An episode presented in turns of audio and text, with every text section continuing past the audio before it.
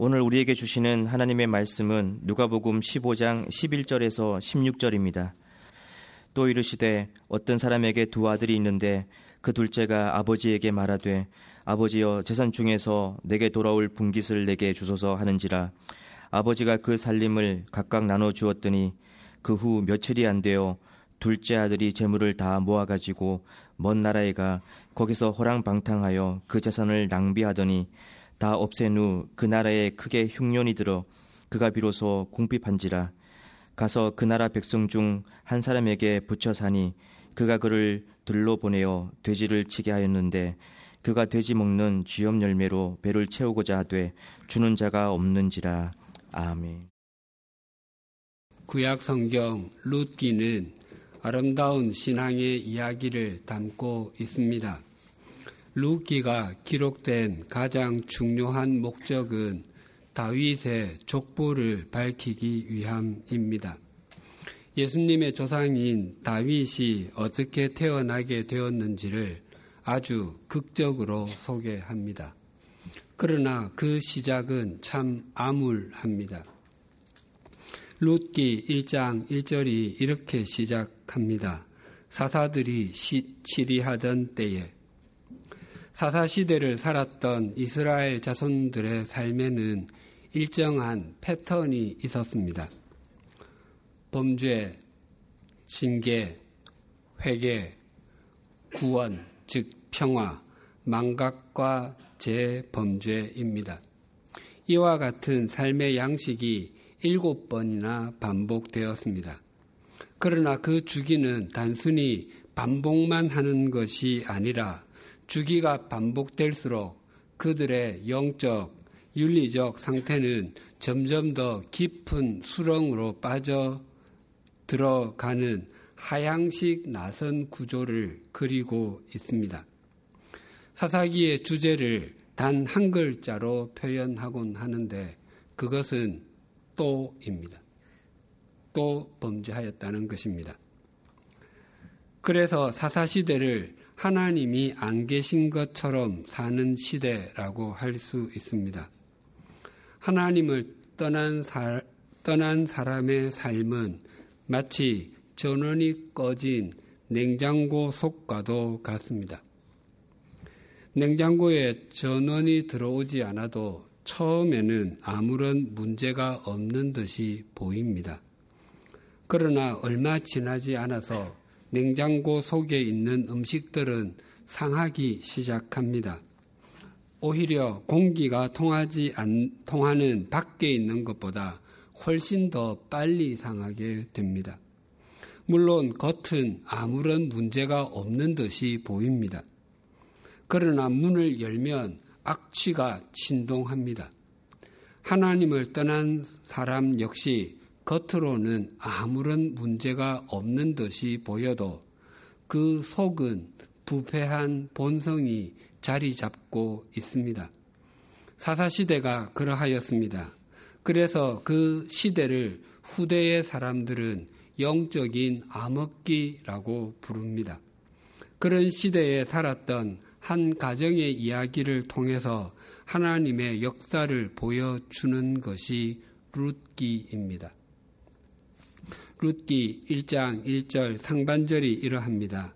사사들이 치리하던 때에 그 땅에 흉년이 드니라. 영적으로 혼란하고 정치적으로도 불안한데 경제적으로 흉년까지 들었습니다. 즉 경제 공황이 발생한 것입니다. 그때 엘리멜렉이라고 하는 사람이 취한 행동이 이러하였습니다. 룻기 1장 1절 하반절과 2절 상반절입니다. 유다 베들레헴의 한 사람이 그의 아내와 두 아들을 데리고 모압 지방에 가서 거류하였는데 그 사람의 이름은 엘리멜렉이요 그의 아내의 이름은 나옴이요 그의 두 아들의 이름은 말론과 기련이니 유다 베들레헴 에브랏 사람들이더라. 엘리멜렉 가족들은 베들레헴에서 모압으로 이민을 잠시 떠났습니다.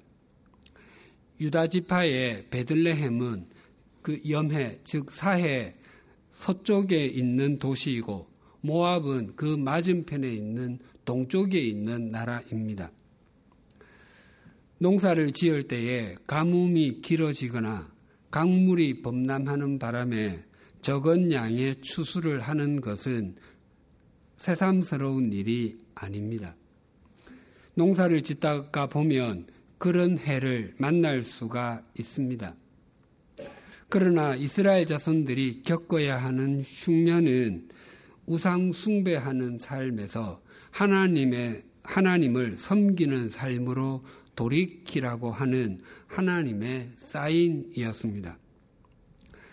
그러나 이들 가족은 하나님을 외면하는 방법으로 그 흉년을 피하려고 했습니다. 예나 지금이나 이민은 아무나 갈 수 있는 것이 아닙니다.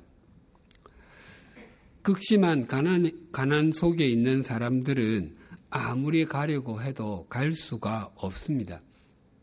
특히 특별한 사정이 있는 사람이 아니라면 어느 정도 이상의 재산이 있거나 재능이나 기술이 있어야 이민을 갈 수 있습니다.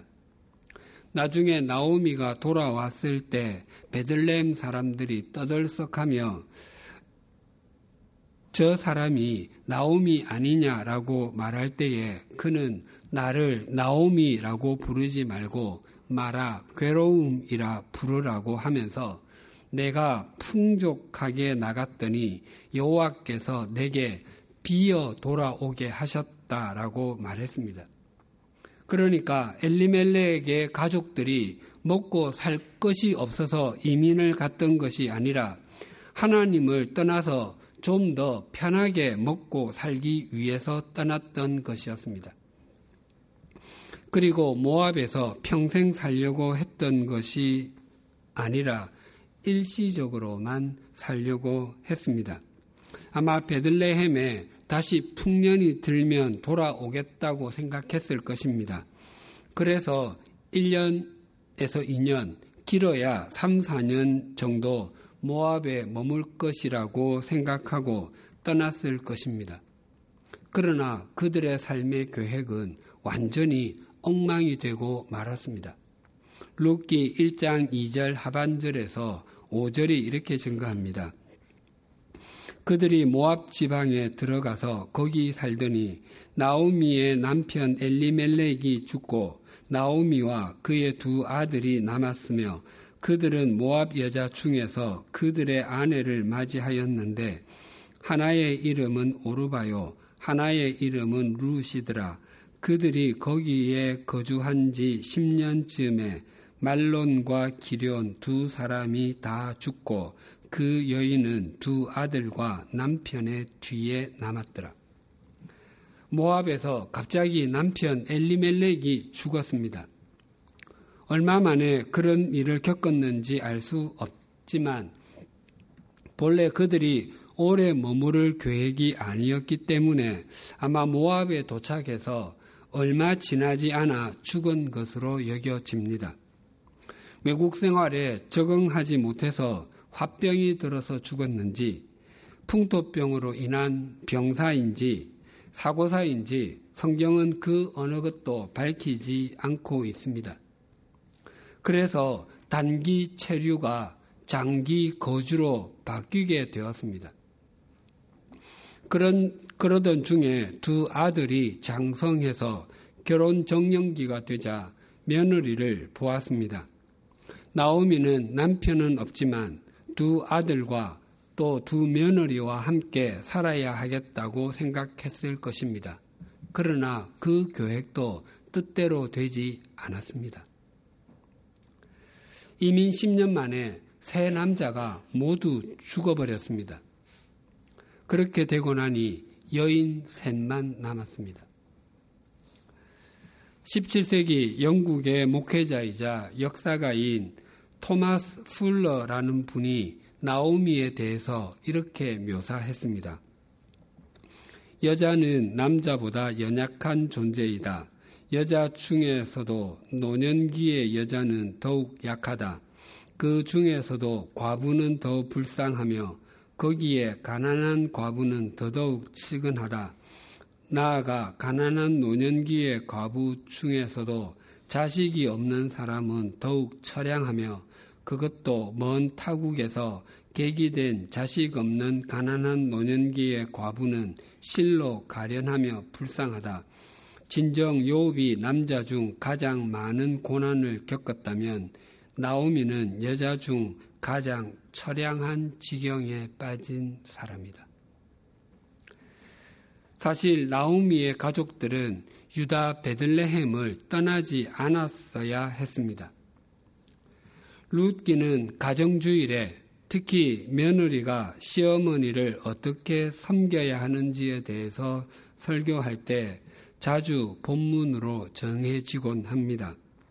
그러나 룻기는 효도를 강조하기 위해서 주신 말씀이 아닙니다. 구속사적인 측면으로 룻기를 보면 나오미는 이스라엘 자손을 상징합니다. 스스로 엉뚱한 길을 간 이스라엘 자손들을 하나님께서 회복시키시는 이야기가 룻기입니다. 나오미의 가족들이 본래 살았던 곳이 유다 베들레헴입니다. 유다의 뜻은 찬양이고 베들레헴의 뜻은 떡집, 즉 빵집입니다. 하나님께서는 하나님께서 이스라엘 자손들을 부르신 것은 그들로 하여금 그 삶으로 하나님을 찬양하며 영생의 양식을 먹고 살도록 하기 위함이었습니다. 그러나 그들이 하나님을 찬양하는 삶을 살지 않을 때 빵집은 늘 기근의 장소가 되고 말았습니다. 오늘 본문에도 엘리멜렉과 같이 고향을 떠나려는 한 젊은이 둘째 아들에 대해 소개합니다. 이 둘째는 그 동네에 흉년이 든 것도 아니었고 가정이 파산을 당해 먹고 살 것이 없었던 것도 아니었음에도 기어이 집을 나가려고 했습니다. 오늘 본문 11절, 12절이 이렇게 증거합니다. 또 이르시되 어떤 사람에게 두 아들이 있는데 그 둘째가 아버지에게 말하되 아버지여 재산 중에서 내게 돌아올 분깃을 내게 주소서 하는지라 아버지가 그 살림을 각각 나누어 주었더니 둘째가 아버지에게 요구하지 말아야 할 아니 요구할 수 없는 것을 요구하고 있다는 사실에 대해서 지난주에 살폈습니다. 아버 둘째가 아버지에게 유산을 미리 달라고 하는 것은 단지 돈을 달라고 하는 것이 아니라 아버지가 빨리 죽기를 바란다는 저주가 담긴 의미라고 말씀드렸습니다. 그러나 아버지는 둘째의 터무니없는 요구를 아무런 말도 하지 않고 들어 주었습니다. 방 안에 화롯불이 있다면 어린 아이는 거기에 손을 대 보려고 할 것입니다. 손을 대면 손을 손이 될 것이라고 아무리 알려주어도 반복해서 손을 대 보려고 할 것입니다. 만약 그 화로를 잘못 만져서 대어 본 경험이 있는 아이는 다시는 화로를 만지려고 하지 않을 것입니다.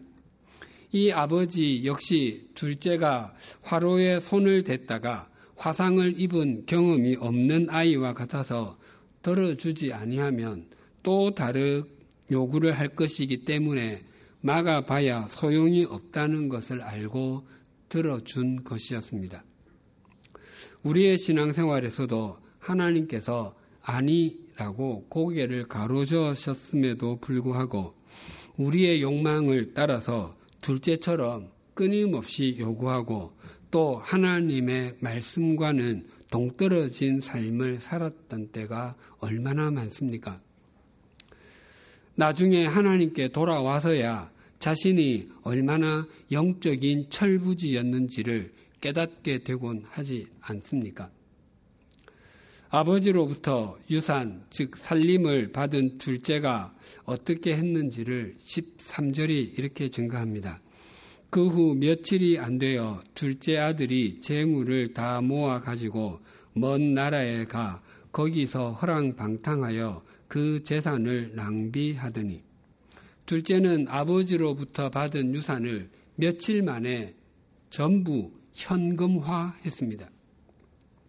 전답이나 가축, 집 등을 파, 파는 일이 며칠 만에 쉽게 이루어지는 일이 아닙니다. 둘째는 닥치는 대로 팔았을 것입니다. 집을 떠나고 싶은 조급함과 또 집을 떠나야 한다는 강박감으로 인해서 최대한 빨리 팔았을 것입니다. 나름대로는 부푼 꿈을 가지고 처분했을 것입니다. 우리 성경에는 재물을 다 모아서 갔다고 말하지만 헬라어 성경에는 재물이라는 말은 없고 모든 것이라고만 되어 있습니다. 그러니까 이 둘째는 재산만 처분한 것이 아니라 모든 관계를 다 청산하고 떠났던 것이었습니다. 외국에 주재원으로 나가게 되거나 유학을 떠나는 사람은 모든 것을 다 정리하고 가지는 않습니다. 혹 집이 있다면 그 집을 세를 주고 가게 가거나 누군가에게 관리를 부탁하고 떠나게 될, 되지 팔고 가지는 않을 것입니다. 왜냐하면 수년 후에 돌아와서 다시 살아야 하기 때문입니다. 또 혹 여유가 있다면 통장에 돈도 남겨놓고 갈 것입니다. 그러나 한을 품고 떠나게 된다든지 다시는 돌아오지 않으리라고 생각하면 아무것도 남겨두려고 하지 않을 것입니다. 둘째가 이와 같았습니다. 그는 모든 것을 정리했습니다. 그렇게 해서 먼 나라로 갔지만 뜻대로 되지가 않았습니다. 가지고 간 모든 재산은 아무것도 남지가 않았습니다. 허랑방탕하다라는 단어는 윤리적, 도덕적으로 낮은 삶만을 의미하는 것이 아니라 낭비하는 것이라고 지난주에 말씀드렸습니다. 그러므로 이 둘째가 이국 땅에서 단지 주지 육림에 빠져서 살거나 도박으로 전부를 탕진한 것은 결코 아니었을 것입니다. 아무리 철이 없어도 그렇게 전 재산을 낭비하지는 않았을 것입니다.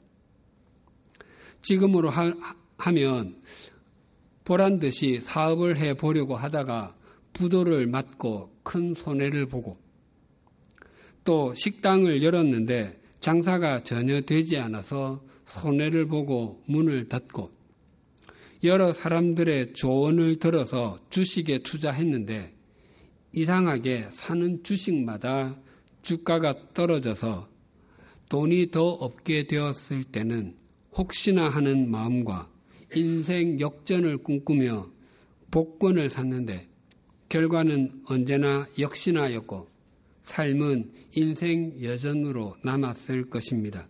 그렇게 해서 그의 인생은 완전히 빈 털터리가 되었습니다. 만약 이 둘째가 대한민국으로 와서 살았다면 처음에 수억 이상의 돈을 갖고 있을 때에는 온 세상을 다 가진 것 같다가 전부 낭비하고 호주머니에 만 원짜리 몇 장, 천 원짜리 몇 장만 있어서 편의점에서 컵라면과 삼각김밥으로 또 가능한 한 저렴한 도시락을 골라서 먹으며 하루하루 연명했을 것입니다. 얼마나 후회가 밀려오고 또 좌절스러웠겠습니까? 하지만 그것이 끝이 아니었습니다. 14절이 이렇게 증가합니다. 다 없앤 후 그 나라에 크게 흉년이 들어 그가 비로소 궁핍한지라. 비록 가진 것은 아무것도 없지만 그래도 경기가 좋을 때에는 공사판을 전전하면서 일을 하기도 하고 또 때로는 가게에서 아르바이트도 해서 입에 풀칠은 했습니다. 경기가 점점 좋아지면 벌이도 나아지겠지라고 생각했는데 정반대의 상황이 되었습니다. 그 나라에 아주 큰 흉년이 들었습니다. 그 나라가 IMF 구제금융을 받아야 할 지경이 된 것입니다. 그러자 이 둘째도 비로소 궁핍해지기 시작했습니다. 이전에는 하루 벌어서 하루 먹을 망정 굶지는 않았습니다. 하지만 이제는 더 이상 버틸 수가 없는 지경이 되었습니다. 15절입니다.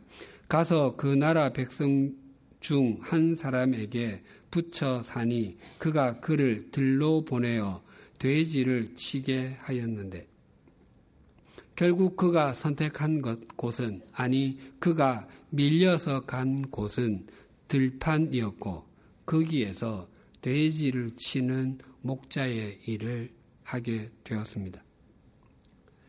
이것은 단지 이 둘째가 험하고 힘든 일을 하게 되었다는 것만을 의미하지 않습니다.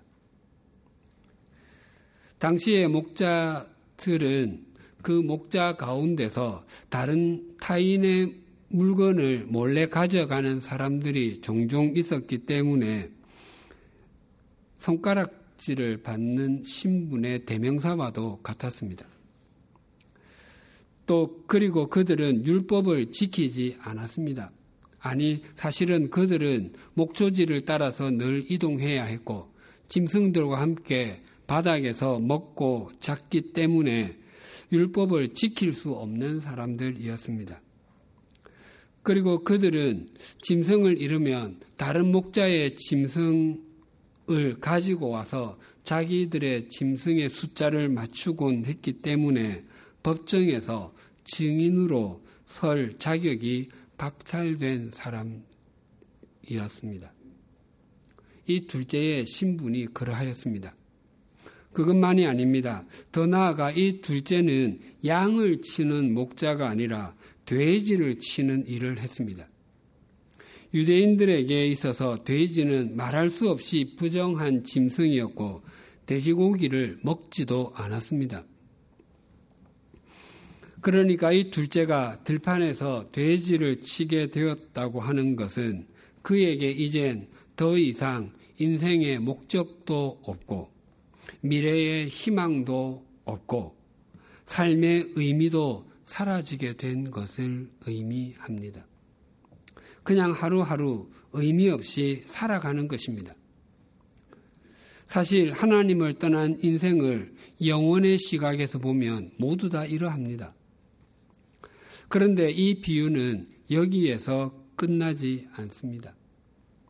만약 이 비유 전체가 한편의 연극이라고 한다면 이 장면은 전개에서 위기 그 사이에 해당합니다. 그는 그 황량한 그 들판에서 비로소 아버지와 아버지의 집을 생각하게 되었습니다. 그가 좌절과 절망의 나락에 떨어지지 않았던들 결코 생각하려고 하지 않았던 아버지를 생각하게 된 것입니다. 둘째는 가진 것이 많았을 때는 아버지를 떠나 있다는 사실을 잘 인지하지도 못했을 것입니다. 하지만 가진 것이 아무것도 없게 되자 자기가 아버지를 떠났다는 것이 태부 깊숙이 다가왔던 것입니다. 그래서 그 들판은 그에게 은총의 현장이 되었습니다. 성경에서 말하는 들판, 광야, 빈들, 동굴, 이러한 곳들은 언제나 자신의 능력으로는 살아갈 수 없는 현장, 하나님의 도우심만으로 살아갈 수 있는 삶의 자리를 가리키는 말입니다. 이 들판에서 사람들이 훈련을 받았고 형편없는 인간이 하나님의 사람으로 만들어졌습니다. 야곱에게 있어서는 천사와 처절한 씨름을 벌였던 야복강 강가가 그의 빈 들이었습니다. 창세기 32장에 보면 어떤 사람이 거기에서 야곱과 씨름을 하는데 날이 셀 때까지 이어졌습니다. 그분이 야곱의 허벅지 관절, 즉 엉덩이 뼈를 쳐도 야곱은 그분을 놓지 않았습니다. 그분은 떠나려고 했지만 야곱은 그분에게 당신이 내게 복을 빌어주지 않으면 놓지 않겠다고 했습니다. 그분은 야곱에게 이스라엘 하나님과 겨루어 이김이라는 새로운 이름을 주셨습니다. 야곱은 그곳의 이름을 브니엘 하나님의 얼굴이라고 지었습니다. 그런데 호세아 12장에는 야곱이 천사와 겨루어 이기고 울며 그에게 강구하였다라고 증거합니다. 야곱이 하나님께 항복을 선언한 것입니다. 비로소 야곱은 이전에 자기 중심적인 이기적인 삶의 마침표를 찍고 하나님만으로 살아가겠다는 고백을 한 곳이 바로 그곳이었습니다. 그 이후 그는 비로소 믿음의 족장으로 하나님의 사람으로 살아갔습니다. 모세는 이스라엘 자손 자손들을 자기 힘으로 애굽에서 구해 보려고 했지만 하나님께서 그를 데리고 가셨던 곳은 미디안 광야였습니다. 그곳에서 모세는 40년 동안이나 자기의 힘을 빼는 교육, 장인의 양을 치는 일을 통해서 자신은 아무것도 아니라는 것을 확인받는 훈련을 받아야 했습니다. 그 광야는 모세로 하여금 진정한 모세, 모세의 이름의 뜻이 건져냄입니다. 진정한 모세가 되게 했고, 그는 또 다른 광야에서 40년 동안 하나님만 바라보는 삶을 살았습니다. 또 우리가 구역 성경 공부에서 나누고 있는 사무엘상은 모두 31장으로 구성이 되어 있는데 그 중에 3분의 1이 다윗의 광야 생활에 대해서 보여줍니다. 다윗은 이스라엘 최고의 장군이었고 왕의 사위였고 사울 왕을 이을 왕으로 기름 부음을 받았습니다. 하지만 하나님께서는 다윗을 왕궁에서 제왕 교육을 받게 하지 않으셨습니다. 하나님께서는 그를 아둘람 굴로 엔게디 황무지로 십 광야로 인도하셨습니다. 또 다윗과 함께한 사람들이 거주했던 시글락이 아말렉 사람들의 침략을 받아 모든 것을 빼앗겼을 때 울 기력이 없도록 소리를 높여 울기도 했습니다. 그런 과정에서 다윗은 오직 하나님만으로 힘을 얻고 하나님만 의뢰하게 되었습니다. 엘리야 선지자는 갈멜산에서 바알 선지자 450명과의 대결에서 하늘에서 불이 내리는 것을 통해서 하나님의 음성을 듣지 않았습니다. 이세벨 왕비의 살해 위협을 피하여 40일이나 도망을 가서 호랩산에 있는 적막한 동굴 속에서 하나님의 세미한 음성을 들었습니다. 그 동굴이 그의 광야이었던 것입니다. 신약의 사람들도 마찬가지입니다. 세반이 돌에 맞아 죽는 것을 당연하게 생각하고 교회를 없애버리기 위해서 남자와 여자를 가리지 않고 그리스도인들을 감옥으로 넘겼던 사울이 대제사장으로부터 받은 공문을 가지고 이스라엘을 넘어 시리아의 수도 다메섹에 있는 회당까지 가서 그리스도인들을 잡아오려고 그리로 가다가 부활하신 주님을 만났습니다. 아니, 부활하신 주님께서 그를 만나 주셨습니다. 사울은 햇빛보다 더 밝은 주님을 뵙고 눈이 멀게 되어 다른 사람의 손에 이끌려 다메섹으로 들어갔습니다. 거기에서 사흘을 금식하는 중에 아나니아라 하는 제자가 그의 눈을 뜨게 해 주었습니다. 그리고 나서 사울은 아라비아로 갔었노라고 갈라디아서에서 고백합니다. 아라, 그 아라비아를 시내산이라고 보는 학자들도 있고 다메섹 근처에 사막이라고 보는 학자들도 있습니다. 그곳이 어디이든지 간에 공통적인 것은 그곳이 그곳은 사울이 하나님만 바라보는 훈련의 현장이 되었다는 것입니다. 그 이후 사울은 평생 사도의 삶을 신실하게 살아갔습니다. 빈들의 사람의 가장 좋은 예는 세례자 요한입니다. 그는 제사장의 아들로 태어났습니다. 당시 제사장직은 세습이 되었고 사회적으로는 물론 경제적으로도 보장된 신분이었습니다. 그리고 요한은 25세가 되면 자동적으로 수습 제사장이 되어서 5년 동안 선임 제사장에게 배울 수 있었습니다. 그리고 30세가 되면 실제적인 제사장이 되어서 직무를 수행하며 평생 대접받고 살 수 있었습니다. 그러나 요한에 대해서 누가복음 1장 80절은 이렇게 증거합니다.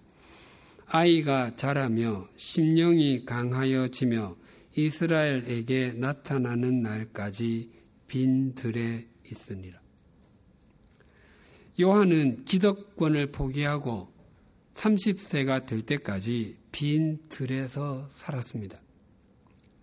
그는 그곳에서 그의 심령, 즉 영성이 깊어져 갔습니다. 당연한 일입니다. 하나님 외에는 아무것도 볼 것이 없고 하나님 외에 소망을 둘 만한 것이라고는 아무것도 없는데 어떻게 영성이 깊어지지 않, 않겠습니까? 그래서 누가복음 3장 1절, 2절은 이렇게 증가합니다. 디베레오 황제가 통치한 지 15해 곧 본디오 빌라도가 유대의 총독으로 헤롯이 갈릴리의 분봉왕으로 그 동생 빌립이 이두레와 드라고니 지방의 분봉왕으로 루사니아가 아빌레네의 분봉왕으로 안나스와 가야바가 대제사장으로 있을 때에 하나님의 말씀이 빈 들에서 사가랴의 아들 요한에게 임한지라. 티베리우스 카이사르 로마 황제, 본디오 빌라도, 헤롯 안티파스, 헤롯 빌립, 루사니아 두 대제사장 안나스와 가야바는 당시에 가장 성공한 사람들이었습니다. 그들이 통치하는 로마 제국과 이스라엘의 각 지역에서 그들은 최고의 실권자이었습니다. 당시 이스라엘 백성들에게 종교를 떠난 삶은 생각도 할 수 없었기 때문에 두 대제사 장은 실제적으로 가장 큰 영향력을 미쳤습니다. 그들은 세상이 비추어 주는 각광을 받고 세상의 카메라는 그들을 향하고 있었을지라도 그것이 하나님의 빛, 하나님의 카메라는 결코 아니었습니다. 하나님의 빛과 하나님의 카메라는 빈 들에 있던 요한을 향하고 있었습니다. 요한은 그 앞에 일곱 사람에 비하면 참 보잘 것 없게 보였을 것입니다. 그 일곱 사람들은 자신 로마 제국의 왕궁과 자신들이 통치하는 지역의 왕궁과 그리고 거대한 저택에서 살았을 것입니다. 하지만 요한에게는 기와집은 커녕 초가 삼간 하나 없었습니다. 그 빈 들에 있는 동굴이 그의 집이었습니다.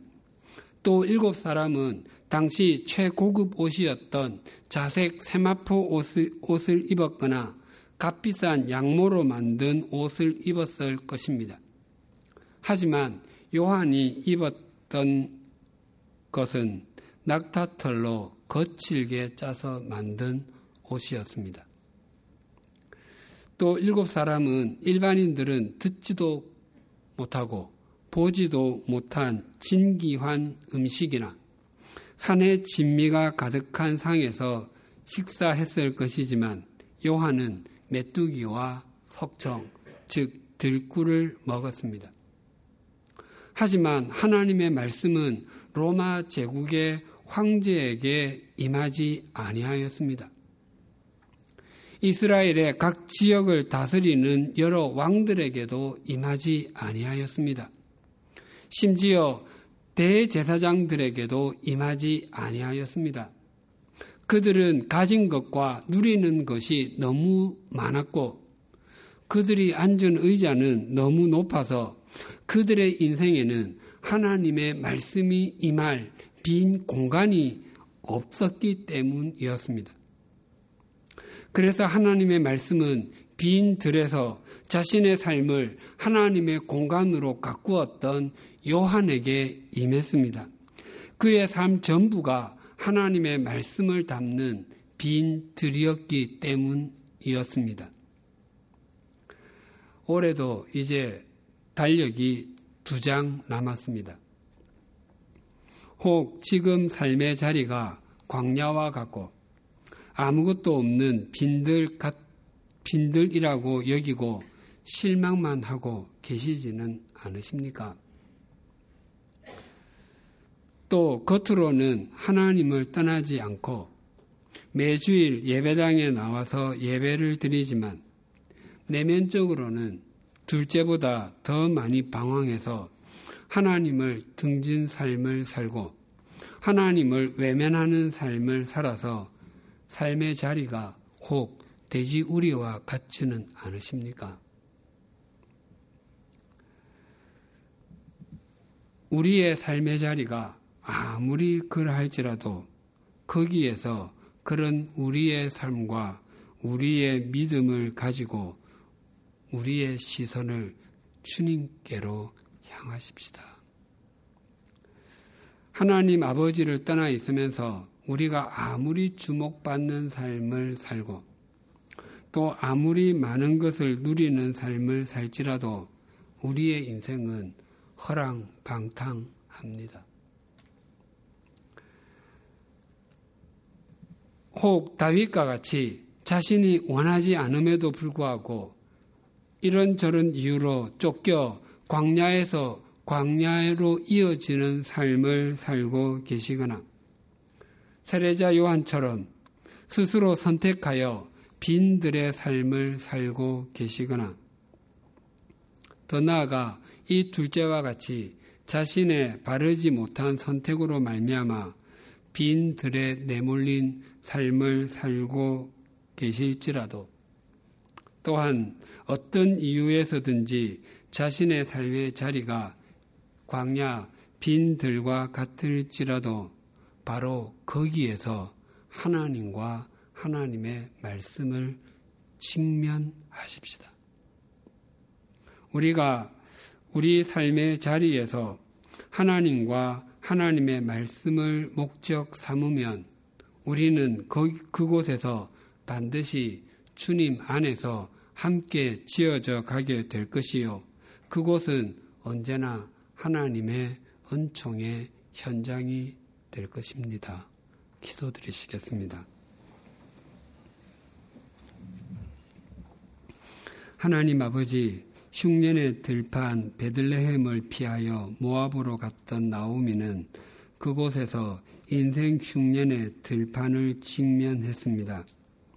하지만 며느리 룻과 함께 돌아왔을 때 하나님의 풍요를 맛보았고 룻은 다윗과 예수님의 조상이 되는 은총을 누렸습니다.